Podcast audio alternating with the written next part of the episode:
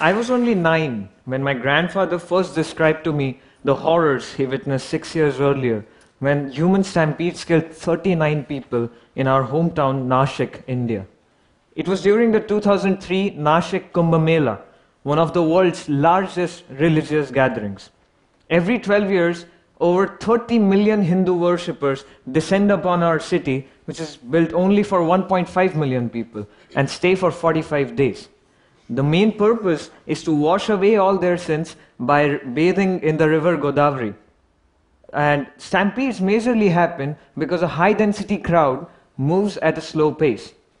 Apart from Nashik, this event happens in three other places in India with varying frequency. And between 2001 and 2014, over 2,400 lives have been lost in stampedes at these events.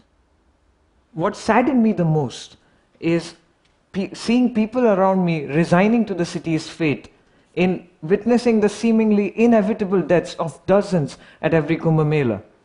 I sought to change this, and I thought, why can't I try to find a solution to this? Because I knew it is wrong. Having learned coding at an early age and being a maker, I considered the wild idea. I considered the wild idea of building a system that would help regulate the flow of people and use it in the next Kumbh Mela in 2015 to have fewer stampedes and hopefully fewer deaths. It seemed like a mission impossible, a dream too big, especially for a 15 year old. Yet that dream came true in 2015 when not only did we mark when not only did we succeed in reducing the stampedes and their intensity but we marked 2015 as the first Nashik Kumbh Mela to have zero stampedes.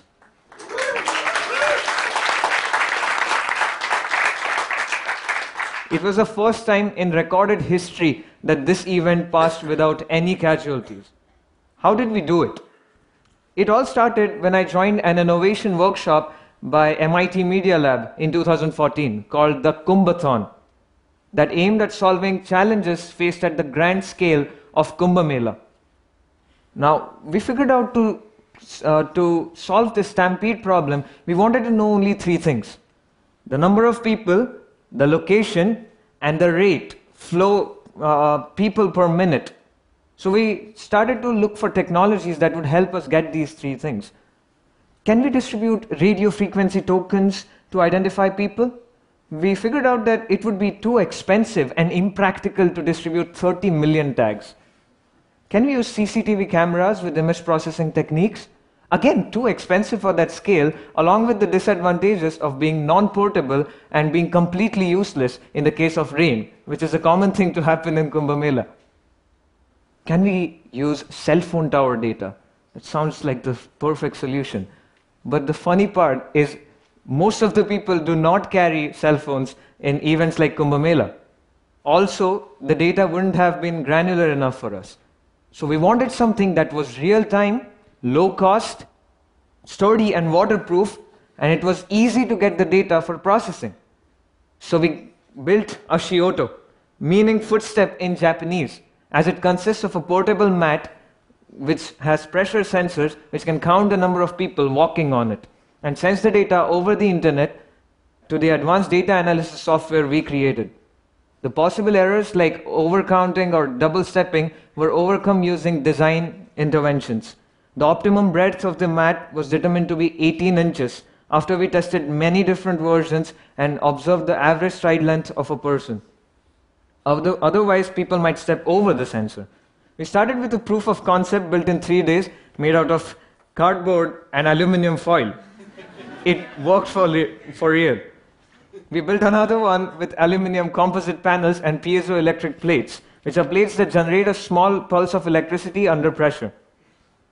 We tested this at 30 different pilots in public, in crowded restaurants, in malls, in temples, etc., to see how people reacted. And people let us run these pilots because they were excited to see localites work on problems that uh, work on problems for the city. I was 15 and my team members were in their early 20s. When the, when the sensors were covered, were, were colored, people would get scared and would ask us questions like, Will I get electrocuted if I step on this? Or if it was very obvious that it was an electronic sensor on the ground, they would just jump over it. So we decided to design a cover for the sensor so that people don't have to worry what it is on the ground. So after some experimentation, we decided to use an industrial sensor used as a safety trigger in hazardous areas as the sensor and a black neoprene rubber sheet as the cover. Now, another added benefit of using black rubber was that dust naturally accumulates over the surface, eventually camouflaging it with the ground. We also, we also had to make sure that the sensor is no higher than 12 millimeters. Um, otherwise, people might trip over it, which in itself would cause stampedes. You don't want that. So, so we designed, we were able to design a sensor which was only 10 millimeters thick. Now the data is sent to the server in real time and a heat map is plotted, taking into account all the active devices on the ground. The, author- the authorities could be alerted if the crowd movement slowed down or if the crowd density moved beyond the desired threshold. We installed five of these mats in the Nashik Kumbh Mela 2015 and counted over half a million people in 18 hours, ensuring that the data was available in real time at various checkpoints, ensuring a safe flow of people. Now, this system eventually, with, another, with other innovations, is what helped prevent stampedes altogether at that festival. The code used by Ashioto during Kumbh Mela would soon be made publicly available, free to use for anyone. I would be glad if someone uses the code to make many more gatherings safer having succeeded at Kumbh Mela has inspired me to help others who may also suffer from stampedes. The design of the system makes it adaptable to pretty much any event that, that involves organized gathering of people.